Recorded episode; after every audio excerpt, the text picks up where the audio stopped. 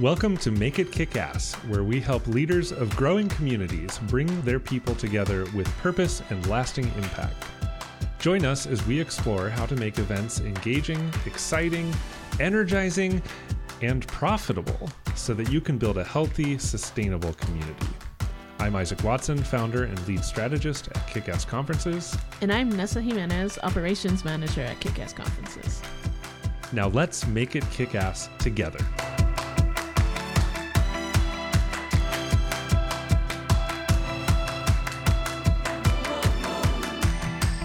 Hey everyone, welcome back to Make It Kick Ass. I'm Isaac, and Nessa's here with us. How you doing, Nessa?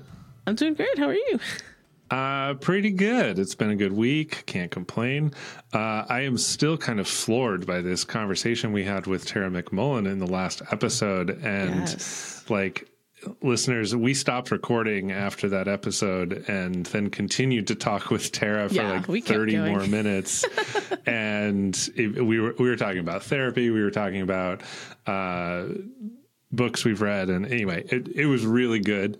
Sorry, you missed out. Um, but if you ever happen to corner Tara uh, at a conference or something, she's a gem.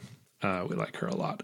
Uh, so we're gonna we're gonna take a little bit of uh, time to kind of reflect on the conversations that we had with with Tara a little bit and talk about some of the stuff that came up for us um, in this episode is kind of a response. One of the reasons I wanted to talk to Tara uh, and interview her for this podcast was because I've seen her journey over the years. As I mentioned in the last episode, I've known her for a very long time. She's actually a former client uh, of ours. Um, we produced a conference for her back in 2016. And uh, just seeing her journey of both um, entrepreneurial evolution and her own self discovery and stuff has been really, really inspiring. And I knew that she would bring this kind of bigger picture mindset, um, culture of work aspect to what we're doing. And I think that that's important because it really, in in my mind, it sets the stage for where we're trying to go with uh, the work that we do, where the event industry is headed, and where uh, the people that we do this for are going. And and at its core, I think it has to do with understanding ourselves and un- using that understanding of ourselves to better understand others. Those are the key elements to building a healthy community. It comes from this mutual support. I mean, uh, we'll talk about it in a little bit, but like how we define community is really important. And I think that through the self reflection that Tara talked about going through as she was kind of hitting this wall of like, who am I anymore?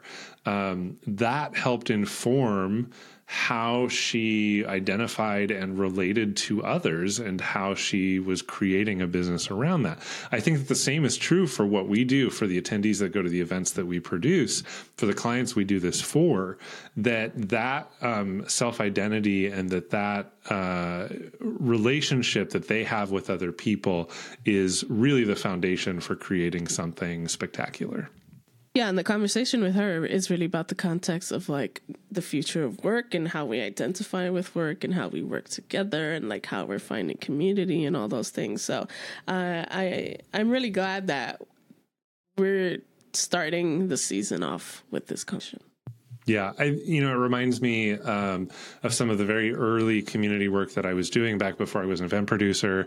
I was really involved in the DIY and craft communities, and uh, I, I was still I was coming out of college, and I you know I was that young, like hungry for knowledge kind of person.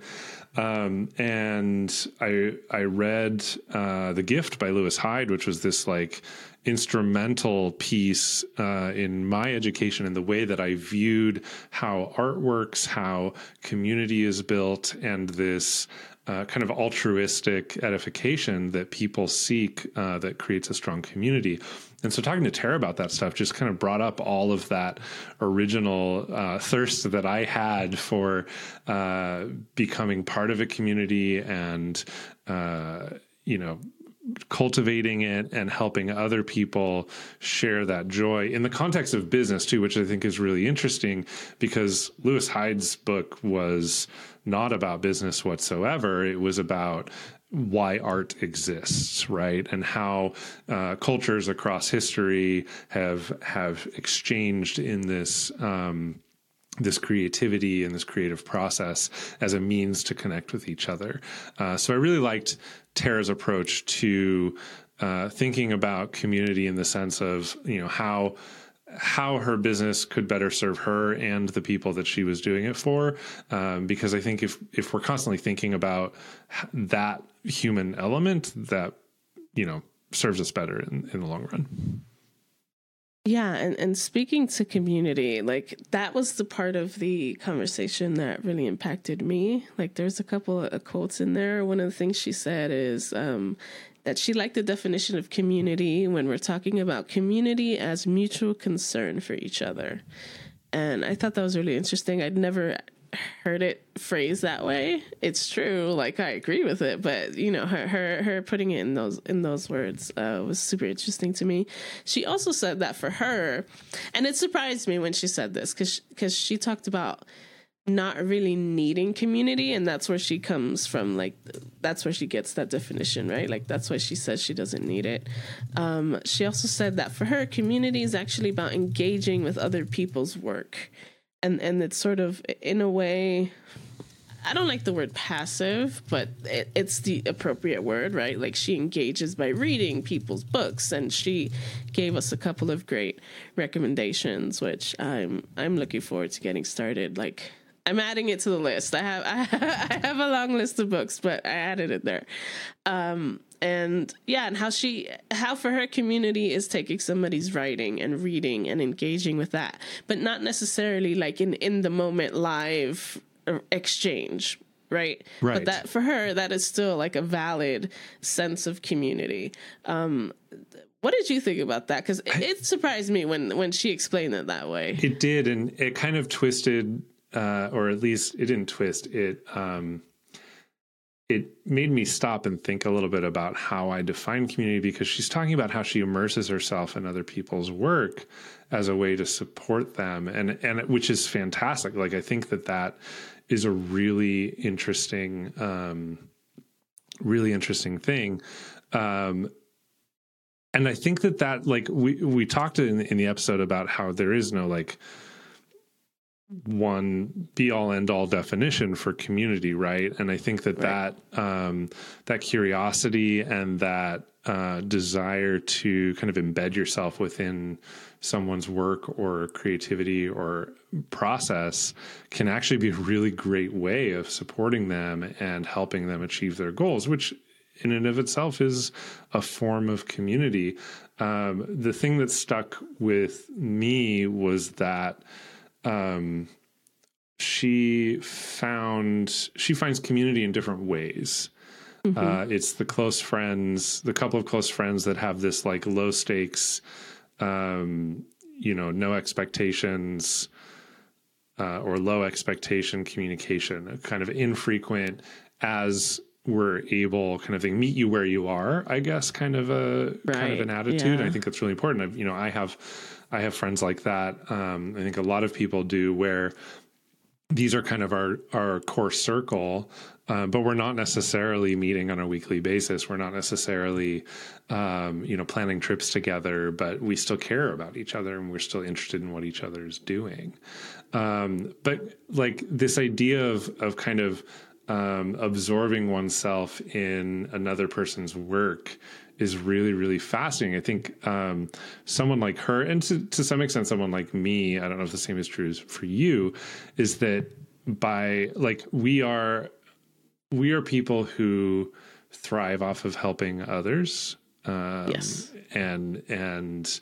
Uh, you know, whether it's a nurturing personality or uh, a caregiving personality trait, um, that that is one way to manifest that, to express that uh, by by supporting someone else through consumption of their work beyond just um, you know kind of superficial cheerleading or things like that.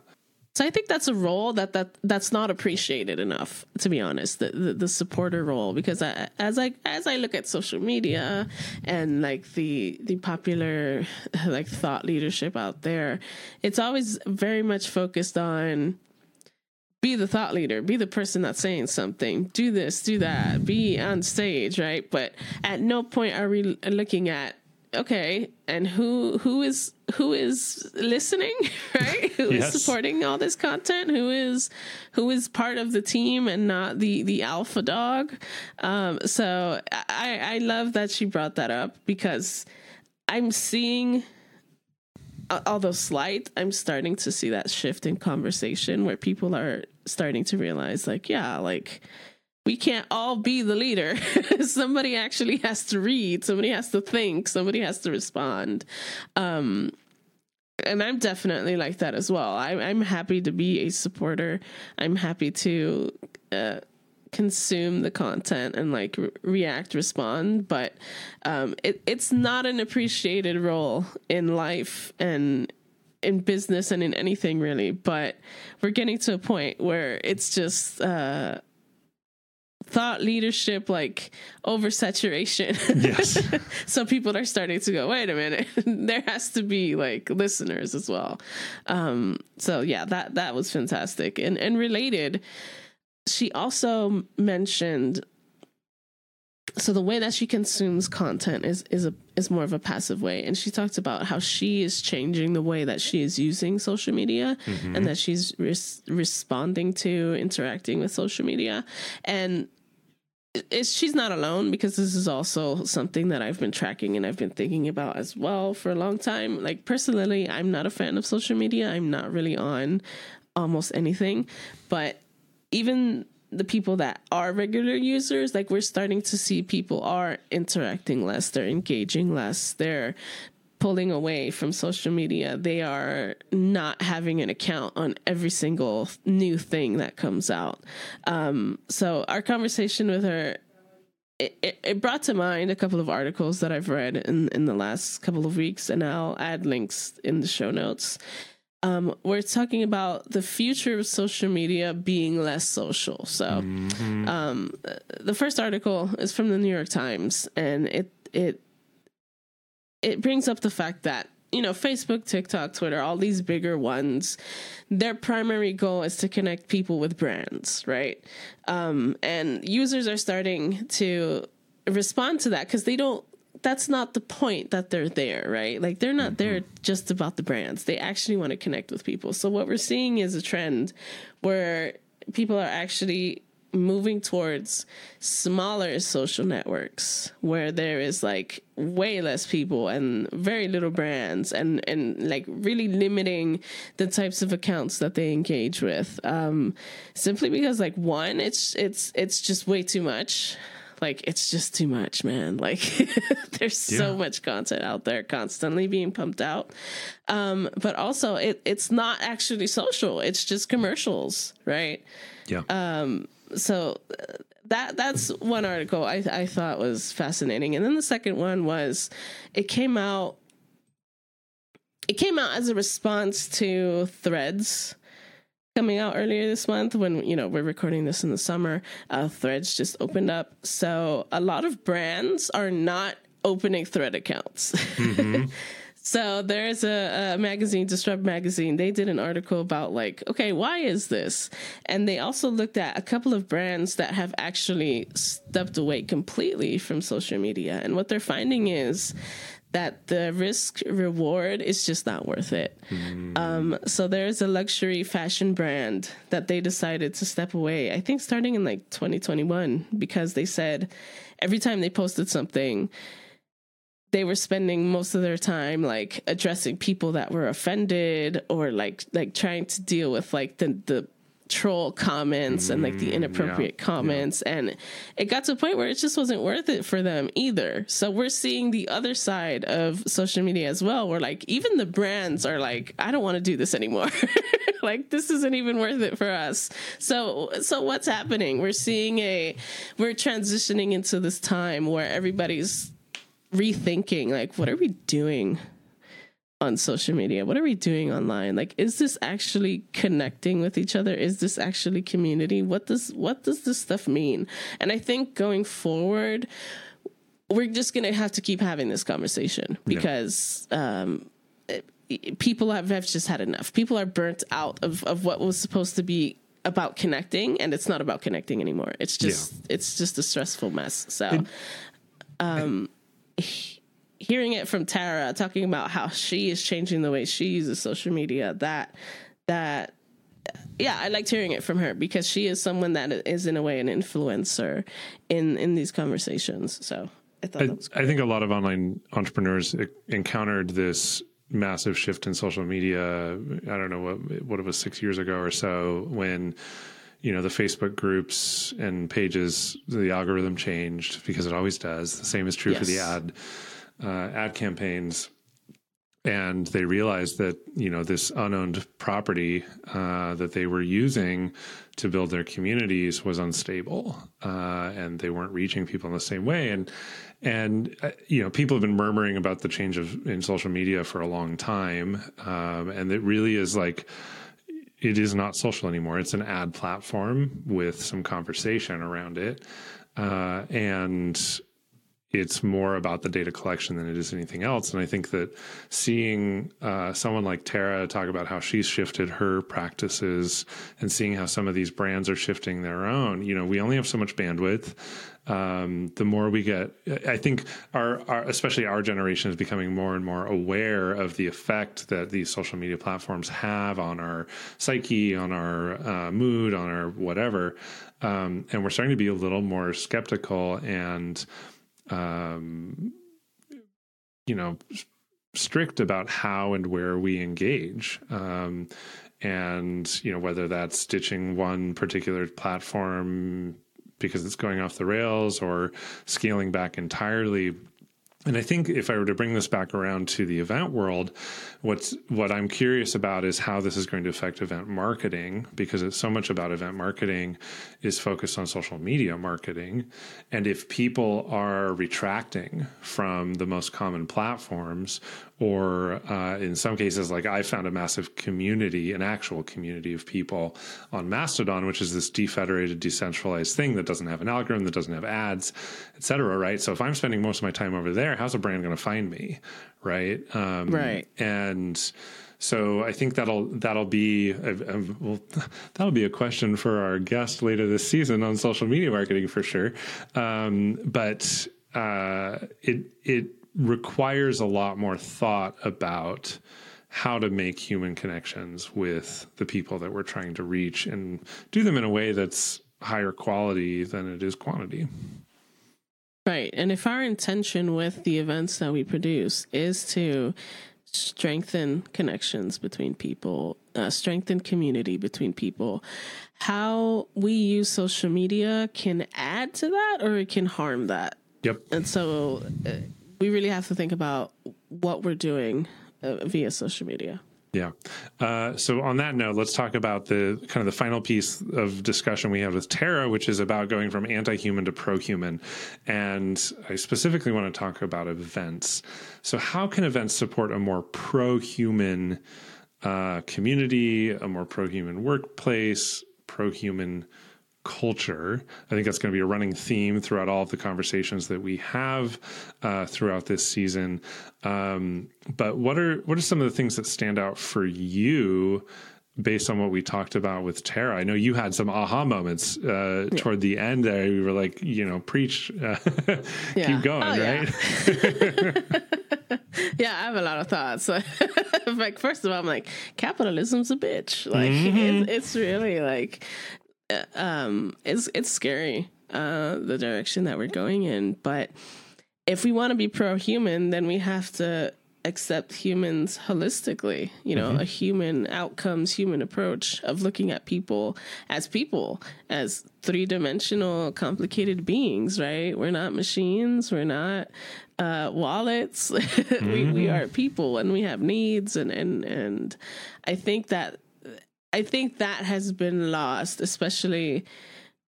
I mean, with the marketing being the central driver of so much, uh, people have been reduced to this is the profile and these are the numbers, right? And how do we manipulate? How do we mess around with? And uh, we reject that by coming back to the table and going, okay, these are people. Like, mm-hmm you know what what what are their needs wants uh aspirations desires right and and how can we how can we serve these people first without thinking about what can I get out of them, right? Yeah. Yeah. I think um, this notion of like an ideal attendee avatar, customer avatar, whatever you want to call it, is you know a, helpful exercise but at the end of the day i think it's better to think about the different types of actual people in your audience or in your community that you're building that you're doing this for. Like can you actually picture a real individual um, that you are creating this for and, and identify what their needs are? I think i loved what tara said about um, kind of distancing ourselves from this language around productivity and output and these kind of machine oriented metrics, right. right. And focusing on our more human qualities. Um, and coming like as we work with our clients on strategy work we're always starting from an outcome perspective right? What skills are we trying to build? What things are we trying to teach them? What are we what do we want them to walk away with? And i think if we can continue to focus that line of questioning on the more human aspects of building their community um, deeper connections with their peers uh, maybe it's mentorship sure, maybe there's skills involved, but it's not necessarily to the end of you know being a more productive cog in their corporate machine at their work or or you know generating more output uh, for their company. Um, we need to think about what their goals and what their personal human wishes are out of attending something yeah, and going back to what we were talking about in the beginning about context, because I mean, talking about anti-human, like, and I'll speak to America because that's where we are, but um, you know, income inequality is just getting bigger. The yeah. wealth gap is just getting bigger. Um, the climate catastrophe you know? Every day everybody's like in a heat warning and there's tornadoes and there's like hurricanes and more and more of these these things happening. Um, if you want a human approach then you have to think of context as well. A, a, a pro human approach cannot exist without the context of like all of these things that are happening, these social movements, right? And then yeah. and the echo chambers that we're seeing in culture and in communities where people are they just want to hear this one this one perspective and that's it you know nothing exists or nothing is valid outside of that um, so forcing ourselves to really look at the context of the things that we're doing, I think as well will be a central a tenet. Like we, we can't we can't keep pretending like climate change isn't a thing, right. you know. yeah, uh, I think uh, to that end, as we look at uh, metrics, like how do we measure success for an event? Um, right. You know, one of our go-to's is like in with a lot of things is a net promoter score. How likely is somebody mm-hmm. to recommend the event to a friend or a colleague? And that's an important metric, but I think that at its core, I'm actually I'm more and more interested these days in qualitative data over quantitative data. I think that, that we still have to have this baseline, especially as we're working within a capitalist context where we're trying to measure ROI and things like that. There's got to be statistics around it. But if we mm-hmm. can also couple that with more human oriented uh, questions and opportunities for feedback and context gathering, right?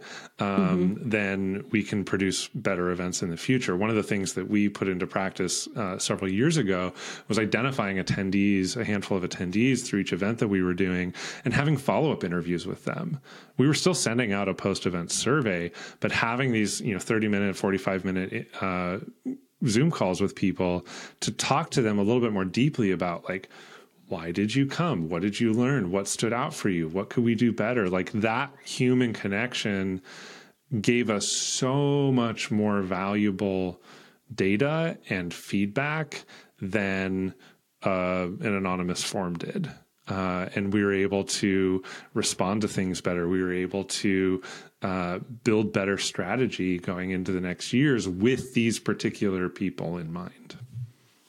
Yeah, we're going to have a conversation with a, guest about attendee experiences and, and, on all of that specifically. But uh, I will say that the brands and the events that will be successful going forward are the brands and events that understand that it, you have to look at the attendee experience beyond the numbers. Yeah. You know, and the brands that are willing to do that work will be successful where you'll see the brands that are still just looking at numbers, uh, they're going to suffer. And, and I think, particularly like in the context of now, we're seeing that with a lot of larger events have really struggled to come back. And I mm-hmm. think that that's, in my opinion, it's hard to have a, a very human intimate experience at an event that's like 10 20,000 people like yeah. that's really hard to do and so you're seeing events that were fine before the pandemic are really struggling to come back because they're they're not getting it. The context like things have changed. People have changed. They're not doing the homework of looking at the human perspective of like yeah uh, people don't want that anymore. So you've got to evolve adapt grow or you know you're gonna die. Yeah exactly. Uh, so i think it, tara's uh, our interview with Tara was a fantastic way to set the stage for this season. It was a little like big picture and kind of heady, but I feel like adopting this kind of pro human mantra throughout the interviews that we're doing with other guests, through some of the conversations that we're having with our colleagues and uh, the other people that are involved in the world that we work in, is going to be really helpful. It's going to help us build stronger events. It's going to help us uh, create something that is special and that actually is kick ass because that's what we're here for, right? And if we can't exactly. do it for the people, uh, that are going to be attending, then why are we even doing this?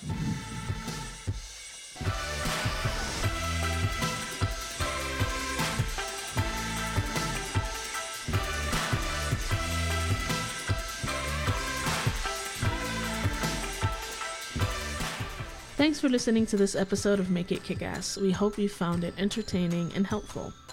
If hosting a community event is on your radar, visit geteventlab.com to take our free 30 minute training called Community Event Mastery.